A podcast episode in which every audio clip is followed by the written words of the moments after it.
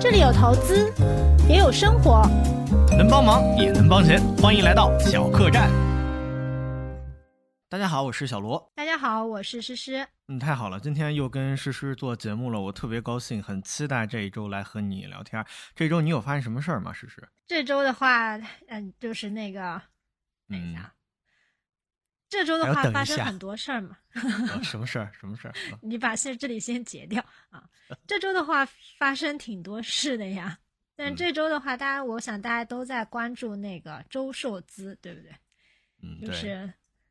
那个非常帅的四十岁的男人，然后群战美国议会。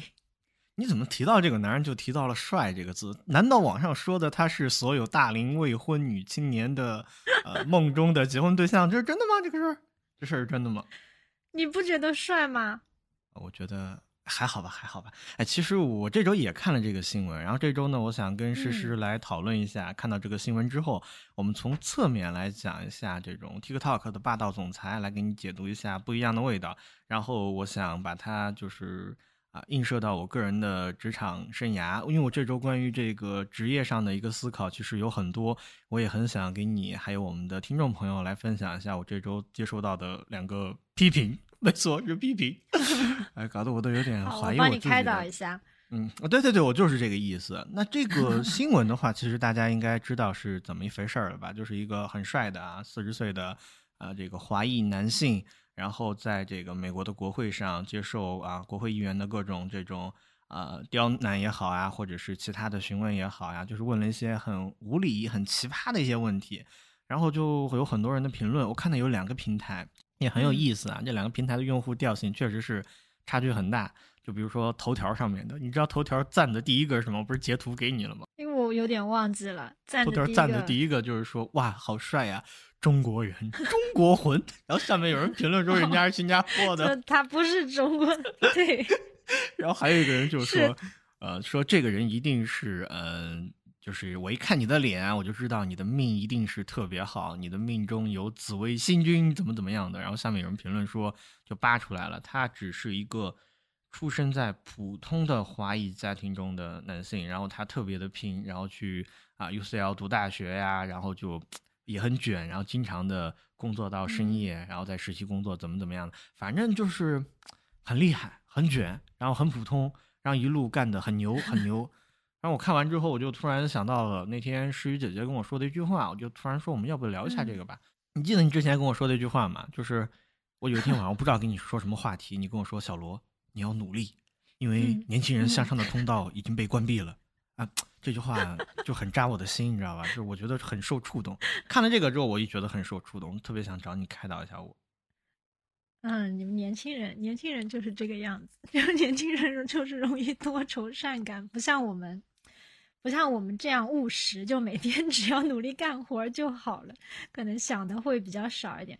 其实我我也看这个周受资的这个呃新闻，然后我觉得比较就是比较印象深刻的是啊，他是一五年到小米嘛，然后二零年的话，雷军就宣布他成为小米的合伙人，还给了他一亿的期权。啊，然后雷军对他说，就是对他的评价是有一种对世界复仇般的勤奋。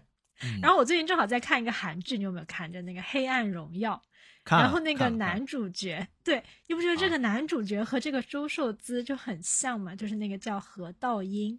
我知道，知道，就是他们都长着一个啊，自我特别自律，然后低碳水摄入饮食的脸，是吧？是你要说这个是吧？对对对，是的，就是你说为什么觉得帅？我觉得还真的是可能，呃，比如说年轻的姑娘和我这个年纪的姑娘审美可能会有一些差异。就是像可能我这年纪就是特别对于这种啊，就比较自律的人，可能就会觉得很赞赏啊。然后就是如果是别人做了一些很坚持，然后我又。达不到，我又做不到的事情啊，就会觉得还是蛮崇拜的。然后，其实以前有一句话，就是说，三十五岁之前的颜值靠爸妈，三十五岁的之后的颜值靠自己嘛。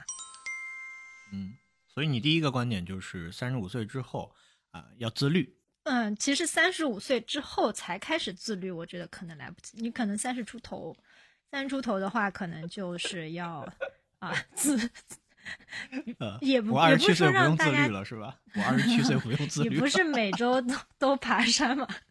我好几周没有去了，不要说了。不是，其实我觉得也不是自律不自律，就是啊真的是三十岁以后，这个新陈代谢就一下子就慢下来了。然后你即使说和平时吃的一样，你可能嗯也会胖的很快嘛。啊所以我现在就需要27很大量的运动。嗯，我每天坐在办公室，我都觉得胖的很快，尤其体现在我这个嗯特别团结一致的腹肌上面，也能够感受到。哎，我我其实我特别迫不及待的想跟你分享一下，跟我们所有的听众朋友分享一下，因为我们这是一个啊陪伴你这个无论是学投资还是个人职场啊，这个也算啊，就是陪伴型播客。我给大家分享一个播客节目啊，它叫不三不四啊，它有档节目刚好是我昨天听的，是呃和市场总监聊一聊，然后出门之后你就想干翻这个世界。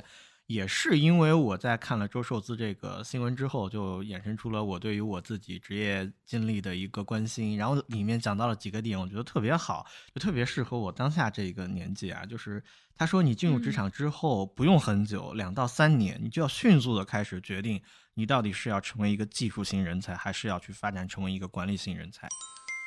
他说这个话的时候，我其实是很有触动的，就是我身边也有三十多，但是这样的人，他们啊、我的这个同事，他们可能没有体现出给我的那种感觉。你到底是要去走一个更加专业，呃，走得更深、更专业的人，还是说要去转向一个管理型？因为这里面有个问题，就是如果你要当一个管理型的人才，其实我们首先不讲，就是说你能够用到的资源，你父母啊能够给你提供的资源，还有你认识多少人。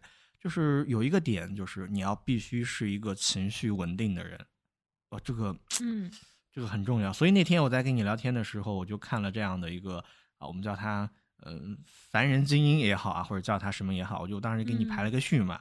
我说我现在工作几年之后，工作时间也不算很短，但是我觉得情商、待人处事是排在第一的，然后大于什么呢？嗯大于你的这个背景，大于你的什么其他，然后再大于什么？大于你的工作能力。你看，我把工作能力放到了最后，也就是我昨天就是嗯自己看了这个新闻，包括听了别人给我讲的东西之后，我突然就有这样的一个感触，然后又结合到你之前跟我说的，年轻人要努力，但是向上通道已经关闭了 啊！我现在确实是有一些些迷茫啊。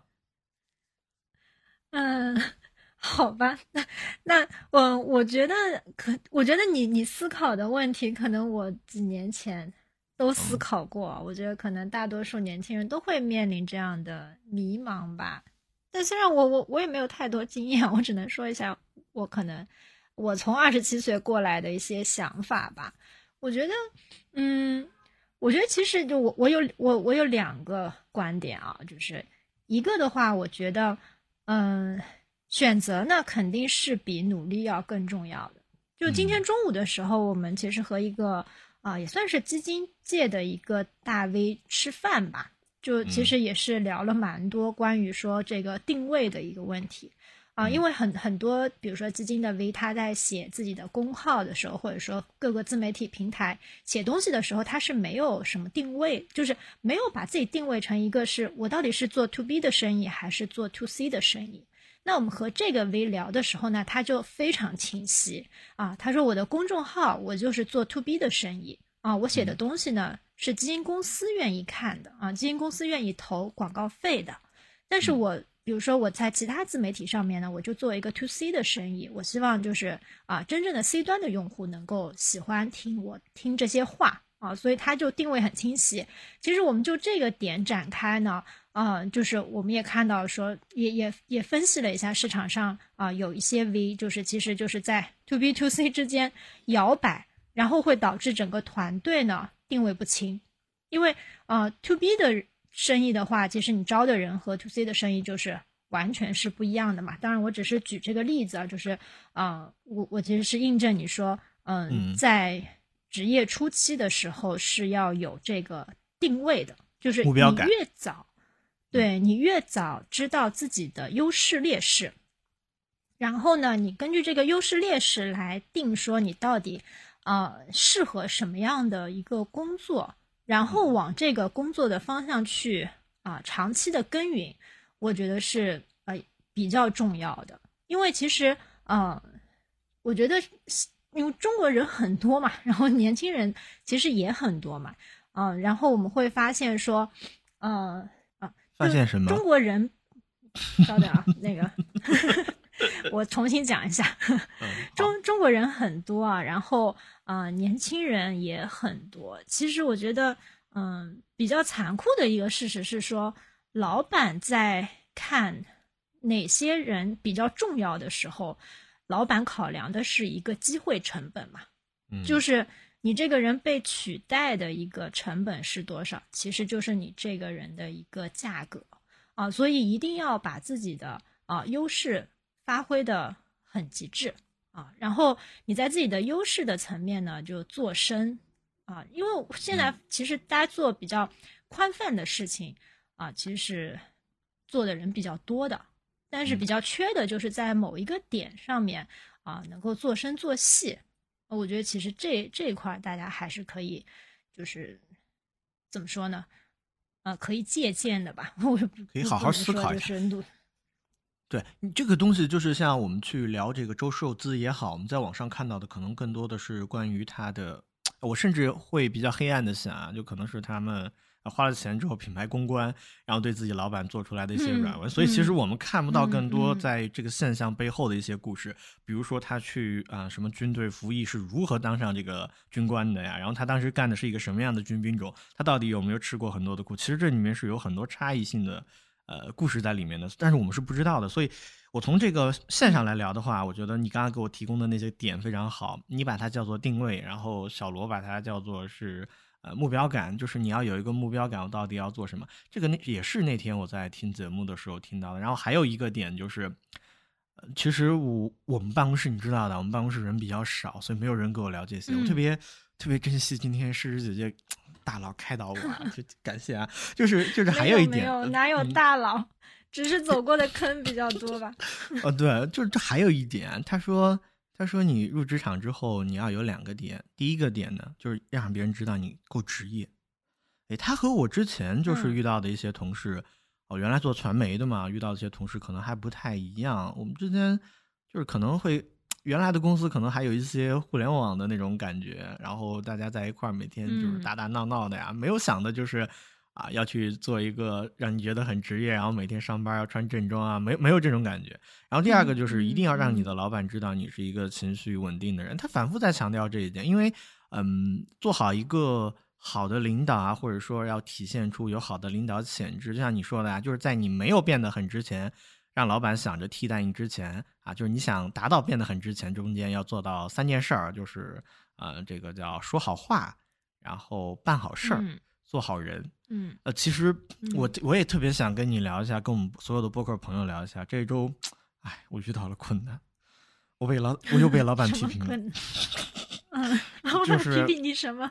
呃，他他这个要分享要分享，就是就是，哎呀，难以启齿。就是他他讲的有。大概有几个字吧，反正很严重，就是就是说我特别不好，然后他会说我控制不太好自己的情绪啊，这个说我就是无论开心还是不开心，你看我的脸可以看到，对我开心的时候我的脸是肥嘟嘟的，然后不开心的时候脸也是肥嘟嘟的，但是但是他肥的没有那么的厉害，你知道吧？所以这一周其实我是很受伤。他说了之后，我我马上就干了两件事情，然后一件事情我就看了一本书，这本书叫《人性的弱点》，是卡耐基写的。啊大概看了前面几章，怎么样让别人喜喜欢你啊？然后，然后还有第二点呢，就是我去看了，就是也加上这个新闻嘛，我也去看了一个怎么在职场上走好自己的第二步，因为我不算第一步了，第二步。然后第三个，我就来给今天给你取一取经。然后在刚之前我们聊到的就是在职场过程中，第一个要做对自己做好定位。其实这一点我就嗯，实话实说，我没有怎么考虑过，我没有想好我要走一个专业，还是要去做一个管理型。因为仿佛现在好像我的老板认为我已经不适合做管理型了，啊，嗯，你没有没有定位了，目标。这问题有点对，这问题有其实它不是一个问题，就是第一个是定位的问题嘛，你比较迷茫，对吧？但其实，呃，就是我刚才说我我我第一个分第一个观点是选择比努力更重要嘛，但是我第二个观点其实大部分人都不知道如何选择，就是。最终这条路是你自己走出来的，就是不管是做啊，我我们先讲这个问题啊，再讲你情绪不稳定的问题。就是呃，我我自己觉得，当然我肯定不是说教了，就是我们你没关系，我今天就是要让你说教，说给我说。对，我特别讨厌。嗯，我小时候特别讨厌听人说教，所以我不想成为自己讨厌的人。嗯嗯，我们还是回这回过来啊。嗯，我我觉得就是，嗯，你你你，比如说我定位要成为一个技术性的人才，或者是一个管理型的人才，这个东西想是没有用的。嗯，就是在你没有清晰的这个呃职业路径或者说发展空间的时候，你自己想是。毫无用处的，你就说啊，像我的经历吧，就是，但是呢，我觉得就是你只有把现在手头的工作做好啊，然后才能去做下一，才能进行下一个阶段。就像通常我们呃在做一些初级管理的时候啊，嗯，很多初级的管理者呢，他可能会觉得说，哎，我我教会了徒弟，嗯，就没了师傅，对吧？所以，所以一般初级的管理者呢，他会招一些。啊，能力很弱的人，嗯，但是其实对于说啊高层的管理者来说呢，呃，他提拔一个初级管理者的时候，他其实看的是说啊，他这个技能能否就是他能否教会别人做他的事情，啊，只有当他的手腾出来之后，老板才会给你更多的一个空间，啊，所以很多嗯，大家在做。一开始在做管理的时候，千万不要这种陷入这种很小的格局啊！当然，我是在民营企业啊，啊，我不知道就国企啊或者外企啊是不是这样的，可能他们的职场规则不一样啊，啊，我只是以说，哎，民营企业的话，如果老板啊觉得要提拔你，肯定是啊，他后面就是你你你把这个位置的活能够教会你底下的人做得很好，他会把你提拔到上一个位置，就是上一个位置。啊，如果他是看中你的潜力的话啊，然后呃，再回到说你你你说这个就是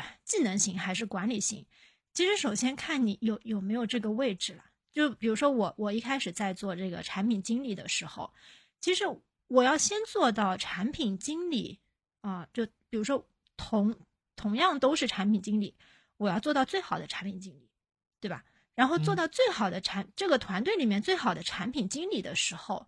那领导可能会给你一些机会，他给你的机会呢，可能是比如说跨部门的一些机会，就是让你接触到其他的一些技能啊。然后一般跨领域的时候呢，嗯，未来呢可能逐渐就往管理层这边来走了，但他也有可能是说把你提升到 更高的这个啊，就是比如说，比如说产品经理可能到研究员，那你可能就是到。这个从走这个研究路线了，这个完全是看你在做这件事情的时候，你体现出来的特质是什么，就而不是说你你想做什么就做什么。我觉得这这可能是大家的一个误区。如果你在做产品经理，我我们有不同的产品经理，特质很明显。有的产品经理他就是八面玲珑，就是他很多商务伙伴他可能都能处成好朋友啊，然后了解市场的信息特别快啊。但是有的产品经理呢，他就是案头工作，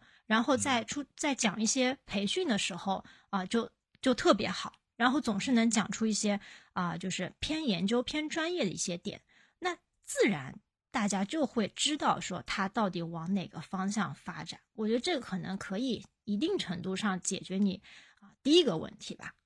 然后第二个问题呢，就是情绪。哎，你可以先问啊，你可以先问。我我我是先感谢诗诗老师啊，就是这个还是给我挺大的启发的。就是你先干，然后你干的这样的体现你个人性格啊或者能力的一个突出的点之后，才能够让别人更好的，或者说让老板吧更好的认识到你价值的存在。我觉得这一点我还是很受用的。啊，你你接着讲第二点，诗诗姐姐。对，然后我我觉得就是，嗯，你首先你要有晋升的话，你一定要做到同类的。啊，靠前，对对吧？我说，就是如果是说，你，你同样是研究员，那我希望做一个很特别的、最特别的那个研究员，就提升最快研究员。你首先要让大家看到你的闪光点。就很多人会把说我的职业受挫啊，责怪到自己觉得自己的定位不清啊，其实是大家根本没有看出要给你定什么位啊。所以我觉得还是啊，先。先努力嘛。就 有有句话，有句话还挺残酷的，就是说，呃，就你你的努努力程度啊、远不及到比比拼天赋嘛，就是就是你根本不用看说你的特质到底是什么，其实你努力程度可能都还没有够。对，然后第二个问题的话，你说领导批评你啊、然后说情绪不稳定，可能你可以再展开来说一说，我觉得，因为这个点我真的是 get 不到，就是哦比如说呃嗯喜喜怒，就我言不知道老板是比较喜欢啊、呃喜怒，嗯老你们老板喜欢喜怒不形于色是吧？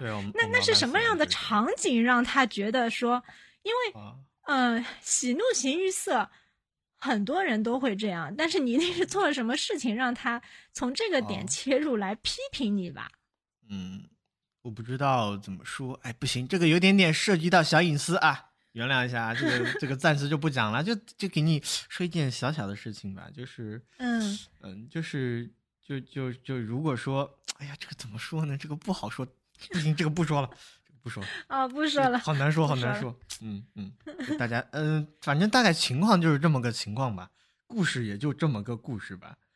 但是你刚刚讲的这一点，我又想到了之前我又听到的另外一点啊，就是你除了从自己身上去找这个问题之外啊，我自己认识到了，然后也会改正嘛。然后我还想再问你一个嗯问题，也是有关于看了这样的霸道总裁的故事之后，啊，我在想，他能做这一点，肯定是之前我觉得应该不是自己一个人卷出来的哈，肯定是认识的一些高人啊，或者是一些嗯愿意帮助他的领导。我想问，哎，怎么样在职场中去识别这样的领导，或者说或者说这样讲，什么样的领导表现嗯出来了以下几件事，证明这个人不值得你跟随？请作答。请作答。我觉得大部分领导都不值得跟随吧。啊，大部分都不值得吗？啊，就是就是为什什么要把？希望寄托在别人的身上呢？嗯，我我觉得完全没必。要。就是啊、这个我又要说了，就是好多人在面试的时候呢，就说啊、我希望能够在这边学到东西啊，我希望跟随一个啊、有有有潜力、有空间的一个领导，或有格局的一个领导。嗯，我觉得这个就是想多了啦，就是想多了。我觉得人、嗯对，因为我觉得工作本身它是一种劳动交换嘛，对吧？嗯，一种价值交换嘛，就是拿人钱财替人消灾吧，消灾，嗯，对吧？就相当于是，嗯，老板买断你的时间，你来帮他解决问题对。你帮他解决的问题越多越大，他越轻松，或者他的商业版图越大，他给你更多的钱。对对，我觉得说到底还是资本主义嘛，对吧？就我我觉得说说到底是这个东西啊，就是 呃，我啊们学马克思的时候就哦是我没想到价值交换嘛，我没想到你会嗯说这四个字。哎呀，嗯。能说吗？这个能当然没有 问题，你接着讲，接着讲，你你你让我们今天小客栈的朋友们长长眼，因为因为诗诗姐姐她也是一个小领导哈，然后作为一个领导，她说大部分领导不值得跟随，对对对，是的，因为我觉得，嗯、你其实要做到是说，哎，嗯，可能是大部分的领导都觉得你还挺好用的，嗯，我觉得可能要做到的是这一点吧，就是嗯。千万不要寄希望于说，啊、我就是能碰到一个好领导，当然能碰到是更好啦，但是大部分来说，职场上面大家只是，啊、嗯。就是。呃我不能再说利益交换了，就是体现自己的价值哦。对，啊，对，这个跟前面我讲的就是你要在职场上让人觉得你够专业，其实这还是有一定的关系的。然后另外的话，你说的这个点呢，我其实也可以给大家总结成几个点，就是啊，原来我见过的或者说是我听到的啊，就是大概有以下三种老板你必须要远离啊。第一个就是，呃、嗯，什么都说的很漂亮，但是到最后都落不到你的头上。哎，这种就是画大嗯饼的老板，就是啊、呃 你你在他团队干了所有的事情，出工作出成绩之后呢，呃，在夸你的时候，永远都是你你很好，你很棒，然后到最后你发现没有任何利益到你的头上。那如果我们讲这个商业就是利益的交换的话，那其实这种老板是不行的。然后第二个老板就是嗯没有办法带飞你的老板，就是你不能够从他身上学到东西。呃，你可以不讲你进一个企业去学东西，但是你跟到一个老板，是无论是好是坏，他能走到这个位置，一定有他的过人之处。那你当然要去学他的东西，为什么不去学？明着学暗着学都要去学，嗯学他的八面玲珑也好，去学他的这个专业技能也好，甚至去撬他手头上的资源，对吧？你帮他去维护，帮他去做什么样的事情，其实都是一种学习，这是第二种。然后第三种老板，你也必须要去远离。这种老板呢，就是因为某一种运气而走上来的老板。哎，我一听说这个，大家可能很多人又有感触，就是我过去也遇到这样的人，因为一些机缘巧合啊，或者是公司的业务板块在扩大，然后他通过啊各种不可名状的，是吧？就就境遇，然后就当成老板了。那这种遇到这种老板，你是最倒霉的。那以上我们说的应该都是可能是嗯私企居多一些，我不知道咱们小客栈有没有在啊哈，对吧？那种 大企业，对吧？你讲两句啊，你留言讲两句。对，哎，师姐，我跟你说，大家吐槽自己的老板嗯应该是我 我特别喜喜欢在这个小客栈的留言跟大家聊天。哎，我鼓励大家一定要给我们留言，好吧？就是这种感觉还是很好的。就是你每当你忙完了一周之后啊，来给你呃录一段音频，然后然后然后每周在周中的时候是吧，上班的时候再看着大家的留言回复啊，摸一摸鱼，我觉得这种感觉很快乐，特别快乐。嗯 嗯，是的，但其实就是你刚才讲第三类领导，有的时候我觉得啊、可能运气也是实力的一部分吧。嗯，就是当然会有这三类领导啊，嗯，不可跟随啊之类的，但是每个人都是有，我觉得每个人都是有很多面的。就像我，我比较认可，嗯、一个人做到这个位置，一定是有自己的特特点，对不对？运气其实也是其中一个特点，我觉得。但是大家一旦我觉得，如果大家有这个机会啊，我嗯我觉得不管是说运气做上去的也好，实力做上去的也好，其实都是每一个人自自己自己的一个评判而已，它不代表嗯是社会的一种公允评判。我觉得只要逮到机会啊，就要上就上嘛。就像其实我在嗯看这个周受资的啊、有的这个文章的时候，好像他就啊说过一句话，啊，就是他说就是如果有机会坐火箭的话，不要看是哪个位置，先坐上去再说。对，嗯然后他其实还还有一句话，就是我觉得和你刚才那个定位其实截然相反。他说：“嗯我不知道毕业后想做什么，也不知道生活会把我带去何方，我只是努力学习，然后在机会来临时抓住它。”我我自己会觉得，嗯可能这个就是当然，呃，我相信他会有自己的大的定位，就是他嗯。是在自自己大的定位之下，然嗯后来说这句话的。啊，因为我我我觉得现在大家的时间其实都有限嘛，大家其嗯。实啊、毕业，然后到啊、毕业，大家可能现在，哎反正现在好好多研究生，然后呃可能出来已经二十五六岁，然后可能在三十岁的时候，大家总是希望自己能有一个清晰的职业路径嘛，所以其实嗯时间给到大家时间会很短，这样子。嗯，我其实我也最近也有看一个新闻啊，说这个硕嗯士、这个这个研究生还有博士的这个毕业人数要大于本科生的数嗯量。你突然说到这个，我就觉得现在确实好像学历通货膨胀的很厉害。那换个角度，我们本、嗯本来今天就是换个角度来谈一谈这个霸道总嗯裁嘛。我想就是以上的几个点，除了以上几个点之外，那诗诗姐姐您现在作为一个领导，然后对我们这种还在职 场你不苦要说苦挣扎的小朋友，还有什么 建议吗？要说我是领导，我今天就想就想请教这个问题，特别想请教这个问题。我真的没有太多建议，我也挺想躺平的。我觉得，我我觉得，呃，给到大家比较好的建议，就真的是我最近的想法，嗯，就是如果有机会赚钱的时候，嗯，一定要，抓住，嗯，总一定要抓住。就是嗯。我觉得年轻的时候可以冒一些风险，然后要去赚一些快钱。哦，我我觉得可能大家呃，大家平时听的投资啊，什么都是嗯长期、长期投资，然后资产配置，当然它是没错的。你不对劲，你想但是子今天你得有不对劲，你要聊什么你得有第，你得有第一桶金之后，啊？才来做这个事情。啊、嗯所以我认为是说，大家还是嗯要多去发掘一些赚钱的方式方法。那那就是个问题，咱们反正现在才聊了二十九分钟，咱们继续聊一聊好不好？嗯你说发掘这个赚钱的方法，你给我讲两点行吗？哎，我也在发掘啊。你不是吧？我要发掘了，我还跟你在这讲这个。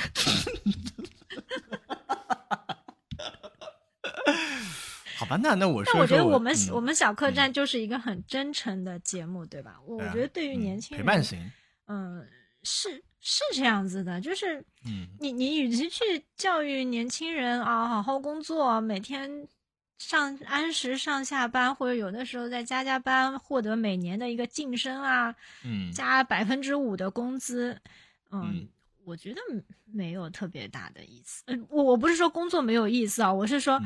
大家还是要，嗯，能够就是发掘一些，就是说啊，致富的不能想法，这话不能说怎么说，呃，致富的重新说一下。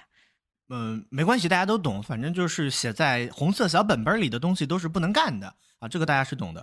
那刚刚上述的内容呢，小罗本来这一期的主题是换一个角度看周受资，来挖掘一下我们自己的职业生涯。那根据上面的我们聊过的内容，我做一个小小的总结吧，这样咱们做一个段落，后面咱们再接着聊怎么搞钱，好不好？诗诗姐姐。好好的，好，我先来啊。就是小罗听完诗诗领导的讲述之后呢，有两个心得。第一个心得就是在职场上，我觉得还是尽早要给自己一个定位。当然，他讲周受资的那个故事啊，那每个人都会有自己的看法，好吧？我觉得我是要给自己一个定位，就是要给自己一个清晰的，比如说我要看我的这个上升空间有没有，然后我或者说我前面的。啊，像我一样同职位的能做到一个什么地步，然后给我一个参考。然后第二点的话，就是我觉得啊，我要让别人尽量感觉到我是一个专业的，我是一个情绪稳定的，我是一个可以带团队的人。啊，这两点其实是我近今年要要学习要改进的一个点。让让另外的实施领导来，因为今天其实也主要是你在讲，你来，你来，你来。没有没有，我我我简单的总结一下我我刚才劝小罗的一些话吧。就首先我觉得，呃。对自己定位是很重要的，但是有的时候你的定位并不是你想出来的，而是你做出来的。就是这个社会或者说你的呃领导、你的同事，自然会给到你一个定位，而这个定位很可能和你自己想的是不一样的啊。然后嗯，第二点呢，就是情绪稳定这个事儿，小罗也没有 细说，对吧？我觉得其实喜怒形于色呢，我只是站在我的角度，我觉得。喜怒形于色呢，其实是蛮可爱的人，就是他可能，我觉得可能你真的是在某一些场景下面做了一些 不太适当的事情，当然你不说的我也不会问啊啊，但是我本身 觉得，我本身觉得这这件事 这件事情并没有那么严重啦。啊，我我我。我我自己还是非常喜欢和一些就是喜怒形于色比较真诚的人打交道的啊，包括一些啊合作啊之类的。因为其实我我在找人合作的时候，我还是比较喜欢去合作一些啊，你比如说脾生脾气有点大啊，或者说看上去很严肃啊啊这一类合作伙伴，我我反而是跟别人不一样。朋友们，我严重怀疑诗诗看了那一本《人性的弱点》，因为要想别人喜欢你，必须要就看过。哦，好几年哦，你已经练了这么多年了。你刚刚讲的那句话让我很喜欢你啊啊！是吗？我决定我要回请你一顿饭。对我，我跟那个播客上的朋友们就是公布一下，以免你赖账啊。那诗诗这两天来北京 了，但是她找了一个什么理由没来请我吃饭？她本人通过各种原因啊，已经欠了我三顿饭了。然后今天呢，小罗因为受了他的指导，欠了他一顿饭，再帮我们记一下账，好吧？帮我们留个言也可以啊，做个记录。没有没有，没关系，反正你帮我算命嘛。哦，我小罗会算命，这个 这个不能讲，这个在博客上不能讲，不能讲。嗯，这属于封建迷信。嗯嗯，我们接你接着说，接着说。好，嗯，不讲。嗯，然后哎，我刚才讲到哪儿？你刚刚讲到，就是说你喜欢和一些脾气稍微大一点，然后看起来很严肃啊这种人来来合作。对我我我我我喜欢，因为这类人的话，他没有把时间花在和人怎么说打哈哈啊，或者说我一定要维护一些人际关系啊，那他啊又做到了这个位置的话，那他一定是在其他的方面有努力啊。所以一般这些人呢，你跟他合作之后就会比较踏实。大概懂了，而不是有的人可能说的特别好，对吧？然后落地死也落不下去，就我觉得就是分成这两种人。所以我我我碰到一些，比如说，哎，他好像不太待见你啊，然后他又比较严肃啊，啊，这脾气好像又不是特别好啊，啊，然后呃，大家就在比如说，嗯，不像。其不像有有一些人可能一直是出来聚会啊聚会啊，这类人反而在合作的时候你觉得特别顺啊，他在一些细节上面思路上面就特别清晰啊，因为大家时间有限嘛，你不没有用在这里就用用在那里嘛，没有用在学习后黑学上。对对，我觉得其实啊，当然厚黑学是有用的，可能民营但但但我们我我我们这嗯样的民营企业其实不太用得到吧。我觉得哦本身进这家企业就是希望能够有一个比较简单的职场环境吧，大家就哦做事儿嘛。是，就是我想说，就是我们这个播客，反正我们定下调子，那些什么所谓的后黑学，我们肯定是不聊的，我们也不教的，因为本来我也不会啊，主要是。我也不会，对对对对对对对，我我们这个爸肯定是不讲啊、我我不不要，我们不要讲这个，我们还是希望通过播客能够交一些朋友。就比如说，有的朋友说在北京地铁，我跟他开玩笑，我说经常坐一号线啊，你可以把我们播客放出来，我们甚至嗯还可以交个朋友。就我我是希望能够交到这样的朋友的。嗯，如果你也是的话，那你给我们点个赞啊！你给朋友点个赞，你怀疑什么？你质疑什么？现在把手机打开，都听到这儿了，听了三十六你分钟了，让人家在北京地铁放出来，这个在上海好像是要罚款的。哦，开个玩笑嘛，开个玩笑，放出来可能也听不着。那个你刚才说那个，就让我想到一句话，不知道大家听过没有？就是他说：“人无癖不可交，因其无深情也；人无疵不可交，因其无真气也。”瑕疵的疵是读疵吧？你你听懂了吗？嗯这句话，这古人说的。我我真的没读过，你解释一下吧。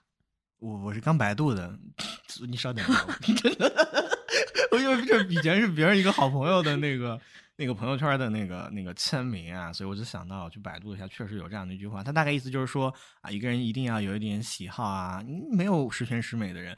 如果说一个人面上把自己包装的像叫什么神灵一样，我觉得迟早是要崩塌的。哎，你不是也跟我说过吗？就如果说被包装成一个像周受资这样的人，迟早是要崩塌的。对对对。我就很不喜欢这样的故事啊，虽然他确实长，所以我说啊他就是帅嘛，啊就是我觉得他如果没有那么帅的话，可能这个故事就不是这样。而且我真的觉得很多东西都是包装出来的。嗯，我们算不算是对，以有点？前我以前我嗯领导他就说有媒体的朋友嘛，然后哦其实我们看到的那些啊、我们觉得义愤填膺啊，或者是热血澎湃的那些故事，背后都是媒体操办的。就它可能本身就是一个小、小故事，对吧？然后对他就啊、不断的宣传啊、包装啊，所以我我现在倒是不太相信这些就是很光鲜的故事啊，因为嗯你觉得哇，他舌战这个嗯，他舌战美国会员啊、美国议员，他舌战。你讲你讲，他舌战美国议员，嗯，但是我真的觉得呢，就是，嗯，这个故事呢有很大的一个成分是说，现在这种环境下面，就比如说某条就容易煽动大家的情绪嘛，啊，然后你你不是给我看了好多某乎的一个 评论嘛？我不是就是说某乎就是这样的，就是要对这种啊现象呢挑刺儿。然后有这种精英范儿，这种对对，对否则好像就不能在某乎上发表言论。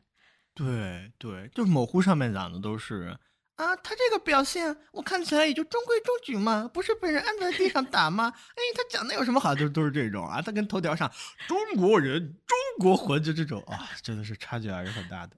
对，还有的话，我觉得，嗯、到底有多少评论的人真的是去看了那五个半小时的啊呃这个过程呢？其实哎我觉得没有。我听说咱们咱们这个播客，因为之前说这个选题的时候，是有一个朋友，他说他快进听完了，不知道他听完了没有？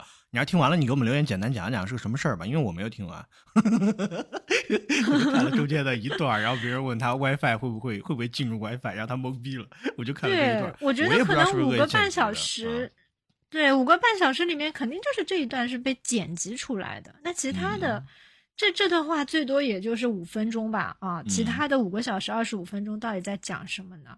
嗯，所以很多东西大家就是一时情绪容易被带起来吧。